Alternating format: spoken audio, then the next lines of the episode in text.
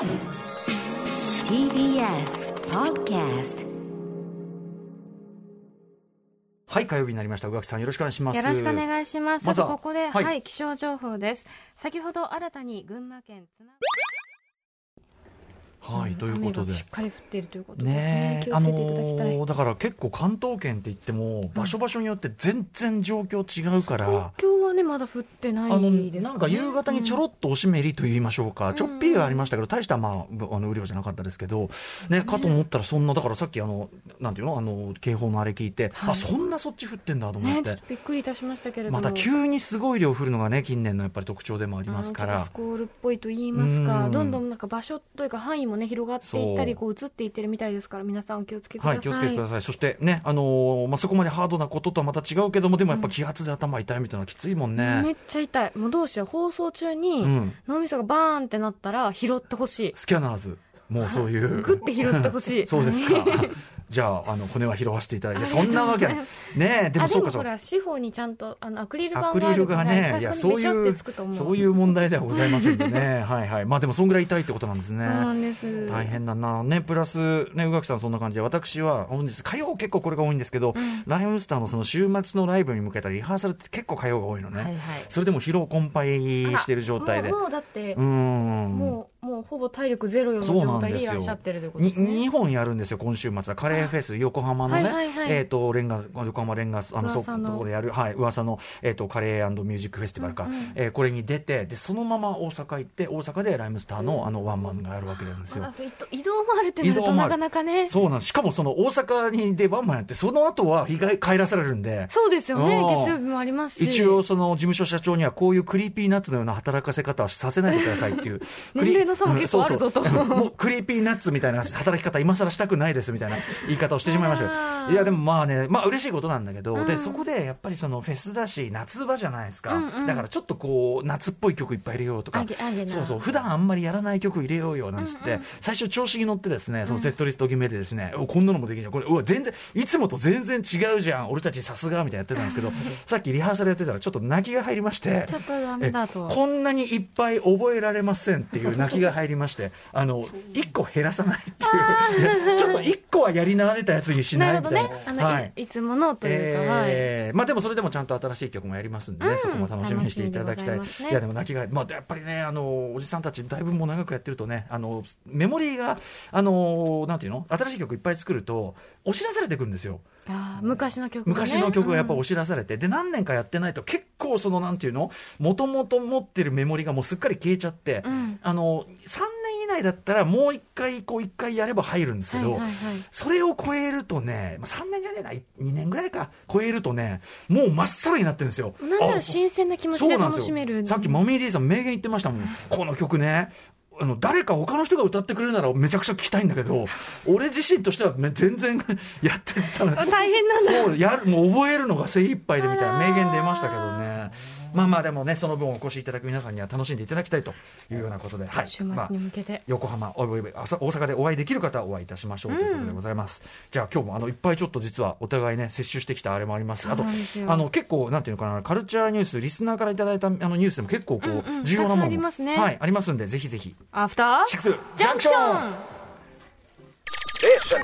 After Six Junction. 7月12日火曜日時刻は今6時今5分です。ラジオドッキの方もラジコドッキの方もこんばんは。こんばんは。TBS ラジオキーステーションにお送りしているカルチャーキュレーションプログラムアフターシックスジャンクション通称アトロクパーソナリティは私ラップグループライムスターの歌丸です。そして火曜パートナーの宇垣美里です。小垣さんはその気圧による頭痛そして私はそのリハーサルによる疲れということで、はい。まあ、割とポンコツな状態でね。あそうですね。ねまあはい。まあね、気を抜いたパッ感じで。パラパーみたいな感じでやっております、ええパッパラパーな番組なんで全然ね結構でございます。あのあのゲストの方がその我々のパッパラパーを埋めていただくこういうことになっておりますね、ありがてえことでございますそううパッパラパーだからこそ我々はパッパラパーじゃなかったらゲスト呼ぶ必要ないわけですからね確かにだからこそのなんて言うんだろう、こうスポンジのようにそういうことです、そういうことです。はいもうゲストが来るとね、ああ、知ってます、ああ、そう、はい、はい、それね、あそれ、感じ悪いやだーそういう番組嫌ですからね、はいパッパラパーでいいんですけどね。えー、でですね、あの、はいリスナーから今日はですね、結構ですね、メールをいただいて、例えば、これなかなか重要なニュース、知らなかったんですけどね、あの、不勉強で、東京ララバイさん、えー歌丸さん、宇垣さん、いつも楽しく聞いてます。ありがとうございます。ところで、もしかしたら、素晴らしいニュースかも。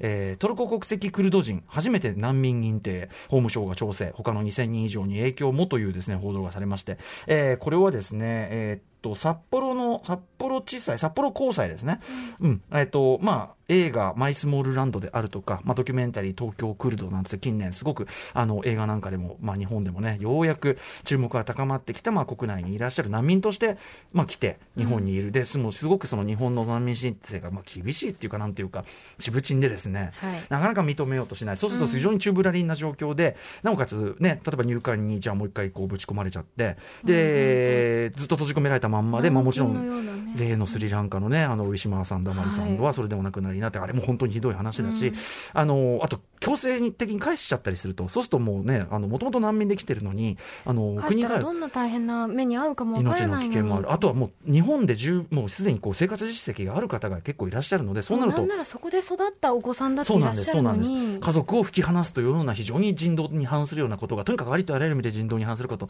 日本は割とやってきがちだったんですが、うんそんな中で、えっ、と、札幌高裁、まあ、最初の、えっ、と、一審の札幌地裁は、その、えっ、と、その難民認定、不認定、あのね、願いをこう、却下したんですけども、高裁が、えっ、と、要するに帰国した場合に生命の危険が生じる可能性があるというふうに、えー判断して、えーで、国が上告を断念したんだって。うん。だから、これ以上争わないということで、はい。というこれはことはその不認定であるということを認めたということですからまだはい難民を認定したわけではないけれども、そうですそうです。ここから認定に動くかもしれないといいいし、これはこまだまだ個別の件ですが、えーとうん現在、日本国内に2000人以上滞在されているされているトルコ国籍のクルド人、うん。えーマンスモールランドで描かれた家族も、まあ、そうと思われますが、うん。えーというような人たち、2000人以上にもおおそらくポジティブな影響が出る判決であろうということで、これはとここのとこ、本当に正直、もうなんかげっそりするような出来事、うんニュース続いて、もういろんな意味でね、あらゆる意味でもう本当やっていう感じの。はいことが続いてた中で、あのー東京ララバイさんいただいた通り、これはもしかしたら素晴らしいニュースかもしれないというねここ。からじゃあうんこれを受けて法務省がどのような動きを取るのかを私たちは注視しなければならないと思いますけどそうですね。ねうん、で、この東京ララバイさんね、えっ、と、これね、黒澤明監督の天国と地獄が誘拐犯罪の罰則を重くしたように、その世論を動かして、はいはいえーエンターテインメントが社会に影響を与える素晴らしい事例になるといいですね。やはりその先ほどから言っているマイスモールランド、えー6月14日には川田山さん監督もお越しいただきました。し、えーその東京クルドっていうドキュメンタリーだったとか、うんあと牛久っていうね、これはあの入管の、えーはい描いたドキュメンタリーで、まあ、ここのとこ、そういうので注目度が高まって、うんやっぱりどうなってんだ、おいっていう声が、ね、あのこ要するに国民側が、日本国民側が関心持たなければ動きようないわけで、正直恥ずかしながらそのやっぱうん。この映画を見るまで私ちょっとよくし分かってなかったので。私もです、私もです。だ。からあ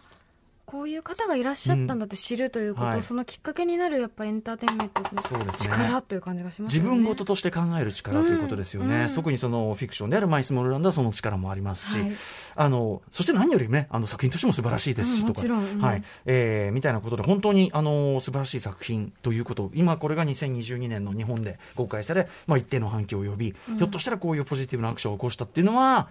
このねもうクソみたいなこう世の中の中世界の中で、はい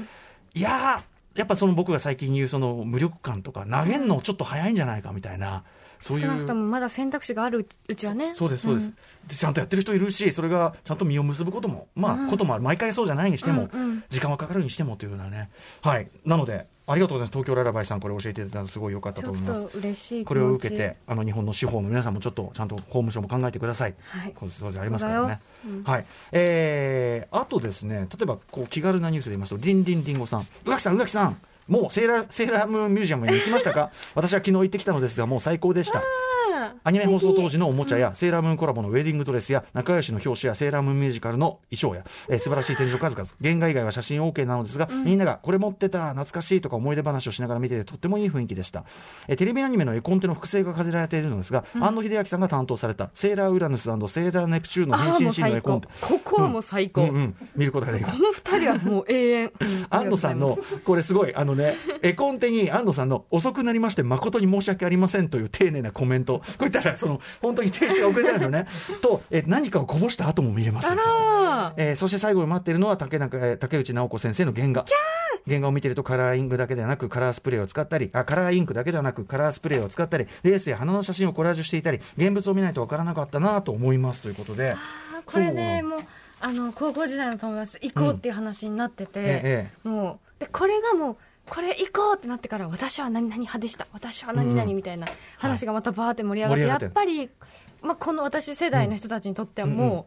う、もう私たちはこれを見て育ったんでよろしくみたいな感じの作品なんですよ、はいもう楽しみ。常日頃からね、そのやっぱルーツというかね、しかもセーラームーンね、すごく革新的なさ、そのい。ろんな意味で、うん。というところで、あのルーツだって宇垣さんもおっしゃってるし、うん。リンリンリンゴさんね、あのこの原画に関してあの美しすぎて思わず手を合わせていましたと、グッズも素晴らしい品揃えなので、ぜひ来年には映画も始まるので、セーラームーン特集を希望します。まあ確かに、てかもうグッズとか怖い怖いよ、うん、わかりますよ。全部買っちゃうかもしれない。僕はこの間、梅津和夫展の時にそれを感じました。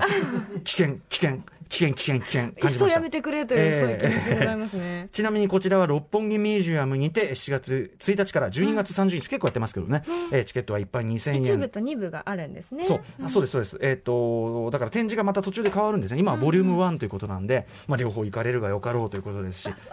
あとその12月30までね、まあいけるだろう、まあいけるだろう。これが大体過ぎていく。これがもう世の常でございます。あ、気象情報が。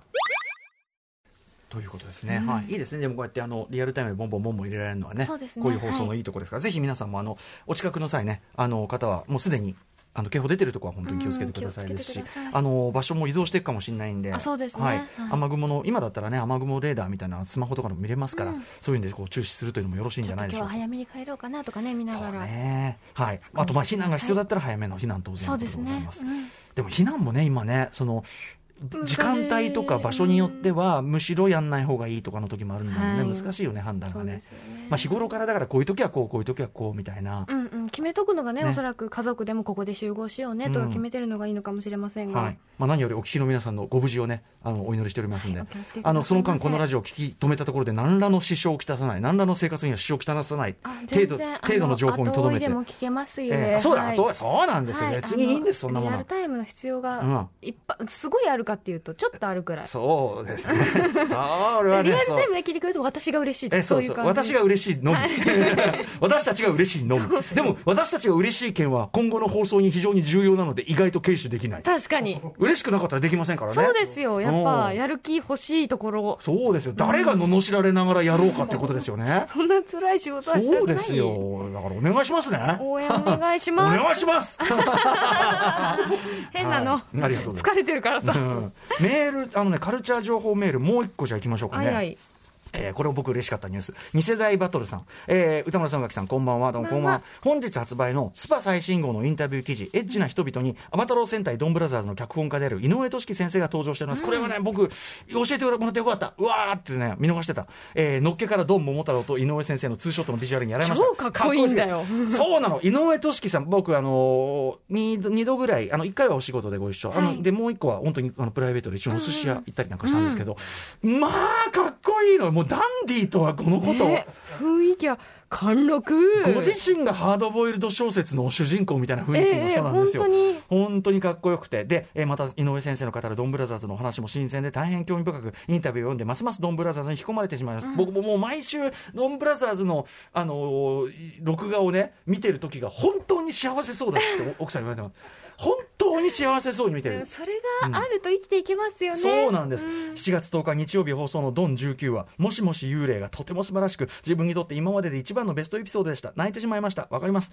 声優の井上和彦さんも顔出しでしかも重要な役で登場されていましたね。結構重要なねあの役にこう結構ビッグなキャスティングみたいなのがあるんですよね、はい。えー水曜日に Amazon プライムビデオの最新回配信がありますので見ていない方はぜひそちらでと。ところでプレミアムバンダイ見てドンブラサメの武器。これムラサメって紫のやつが最近出たんですよ、えーデラックス忍者忍者クソにん？忍者クソード？忍者クソードの、えー予約販売が始まりましたが歌丸さんは当然予約しましたね。私はあのそっちにはあのそっちも始めるとまずいので始めてませんそっちは。あ武器とかね武器とか、はい、ちょっと手を出してない。武器あのてかドンブラザーズそのまだ立体物の方にはわあすごい行ってないですね。強そう、うん、でもまあ楽しいんだろうな、よよっつってな、こう返信のところ、よよってやるといいんだろうな、これな。ちなみに、ねはい。第ドン19話、もしもし幽霊は、ちょっと夏だから怪談風味ということでなのか、えーもうね、要するにみんなスマホ持ってるからっていうんで、ついに撤去されようとしている古い電話ボックス、はいはい。そこにずっと取り付いて、ずっとそこで電話来ない、来ない電話を待っている少女の霊がいる。うん。えーそれをこうドンンブラザーズの命名はまあ見えるわけですね。はい。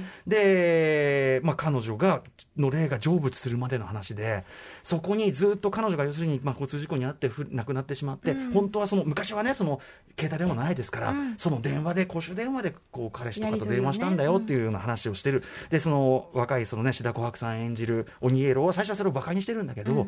ぱそういうその思い出の話があってでそこにもうでもその当時電話しようとしてた青年はもうおじさんなんですよ、でもそのおじさんが最後にその電話ボックスに電話をかけてく。でその時を超えてその少女の霊と話をするというね、もう本当にもう聞いただけで泣いちゃいそうだよ、いや最高なんですよ本当に。でもその合間合間にまあやっぱりね、どあのアバタロー戦隊なんでもう、はい。ようようね。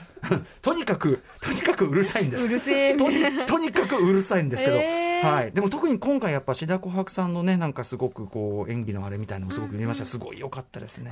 そして井上俊樹さんのこのねスパのインタビューが相変わらず先生しびれるフレーズばかりだぜっていうね、うん、60代の貴重な1年間を捧げるのは気合が入るよ。あとねえっ、と物語ってねこうねえー、と物語は思いつくものじゃなく自分の中から見つける感覚なんだよと、ひたすら潜り続けて深い海の底から美しいものを見つけて拾って帰ってくる。もうその言葉が美しいわ本当なんですよ。井上先生お会いしたいもの。でもう美しいこうやってね美しいハードボイルド。ね。感じなんだけど見るとよーポンポンキャイーンっつってね。うるせえなみたいな。音がね5つぐらい同時になってるのが結構普通なんだよね。うん。ハードボイルドな方が。うん。いやいや、でもね、あのそう。なんです、まあ、いずれちょっとね、あのアバタロー戦隊、ね、ドンブラザーズ特集も番組でやろうかな。みたいなことも考えておりますんでね。あはい。でございます。さらにちょっとあのね、まあ、カルチャー情報他にもあるんですが、あとね、宇垣さんが最近見たもの、私が最近見たもの、ねお話もありますがさっき聞いたなんか気持ちのいい階段とは違う本当胸くその悪い胸くそ、胸くそ系はいエンタメ。結構良かったですね楽しみにしてます。じゃあそのお話もまたこの番組中、どこかではい後ほどさせていただきたいと思います。ということで本日のメニュー紹介いってみましょう。この後すぐはアニメソング評論家富田明宏さんが登場アメリカのアニメ配信サービスクランチロールの影響で今海外で日本のアニメソングがものすごく盛り上がっているそうなんですそのあたりの詳しい最新事情を解説していただきますはい。そして7時から日帰りでライブや DJ プレイをお送りする音楽コーナー、ライブコーナー、ライブダイレクトです。今夜のアーティストはこちら。7月15日にファーストアルバム、ササモエドを配信リリースする4人組バンド、新バンドですね。サモエドが番組初登場。こちら、えー、アジアンミュージック特集などでおなじみ、元シャムキャッツの菅原慎一さんの新バンドということで、それはいいに決まっている。楽しみにしておりました。サモエド初登場です。そして、7時40分頃からの新概念提唱型投稿コーナーはあなたの心に残る褒め言葉を紹介するマイスイート褒めこんなに嬉しいことはないそして8時台の特集コーナービヨンドザカルチャーは？ダメすぎる痛すぎる。でも分かりみがすぎる。センセーショナルでスタイリッシュなアメリカの青春群像劇「ユーフォリア」を今こそ見よう特集 by 鈴木みのりさん。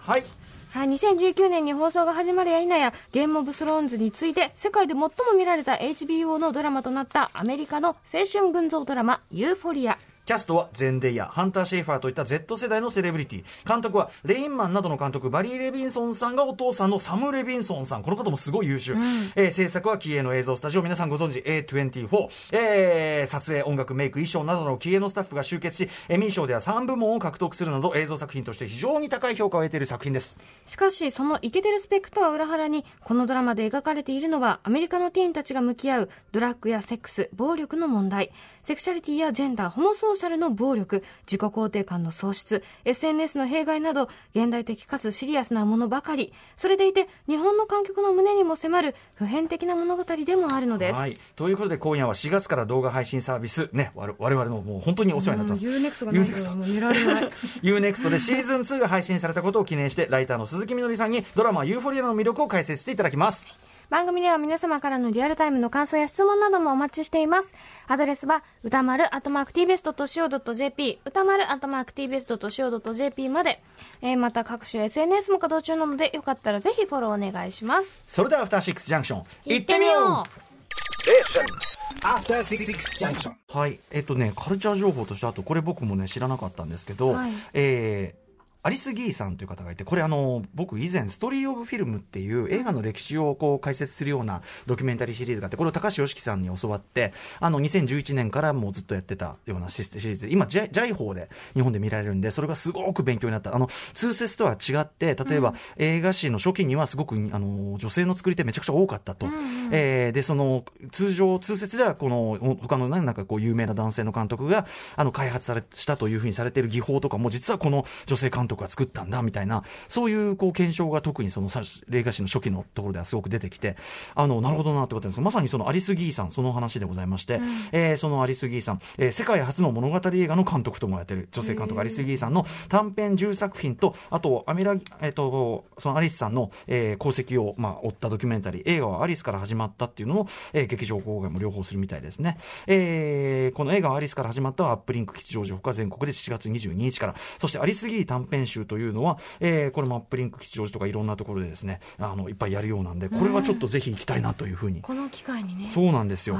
結構、だからその、かつて、こう、通説として語られてたとこと本当に違う。で、その映画技法ができる、こう、過程ってすごく面白くって、うんうん、やっぱり最初はただこうね、リュメール兄弟のただ単にこう、情景を映してるだけだ。でもその中にもいろんな面白み、今の映画に通じる面白みがしっかり入ってるんだけど、うん、やっぱそこでこう、いろんな編集とかいろんな技術によって、今の我々の映画と全く同じものになっていく感じ。うんうんああ、あるある、これ、こういう、こういう、あの、カット割りとか、うん、うん、まさにそれがこう、アリス・ギーさんの作った作品で、これは、僕はストーリー・オブ・フィルムでしか見てないんですけど、はい、あの、見れるのはすごくいい機会かなと思ってます。ストーリー・オブ・フィルム、ちなみに、あの、ジャイホーで今1話ずつですね、月1で公開されてて、まあ、大変勉強になるんですが、うん、あの、一個ちょっと残念なの、7人の侍の解説してるところで、役名を間違えてやがってですね、それはダメだぞと思いそこはちょっと残念でしたね。うん、それは勝四郎じゃなくて、急増だから、間違えるわけない間違いだから、それ。お前何やってんの？日本人の。ね勘違いして覚えちゃったかもしれませんけどね。ジャイフォの人直しといた方がいいかもしれませんね、あれね。え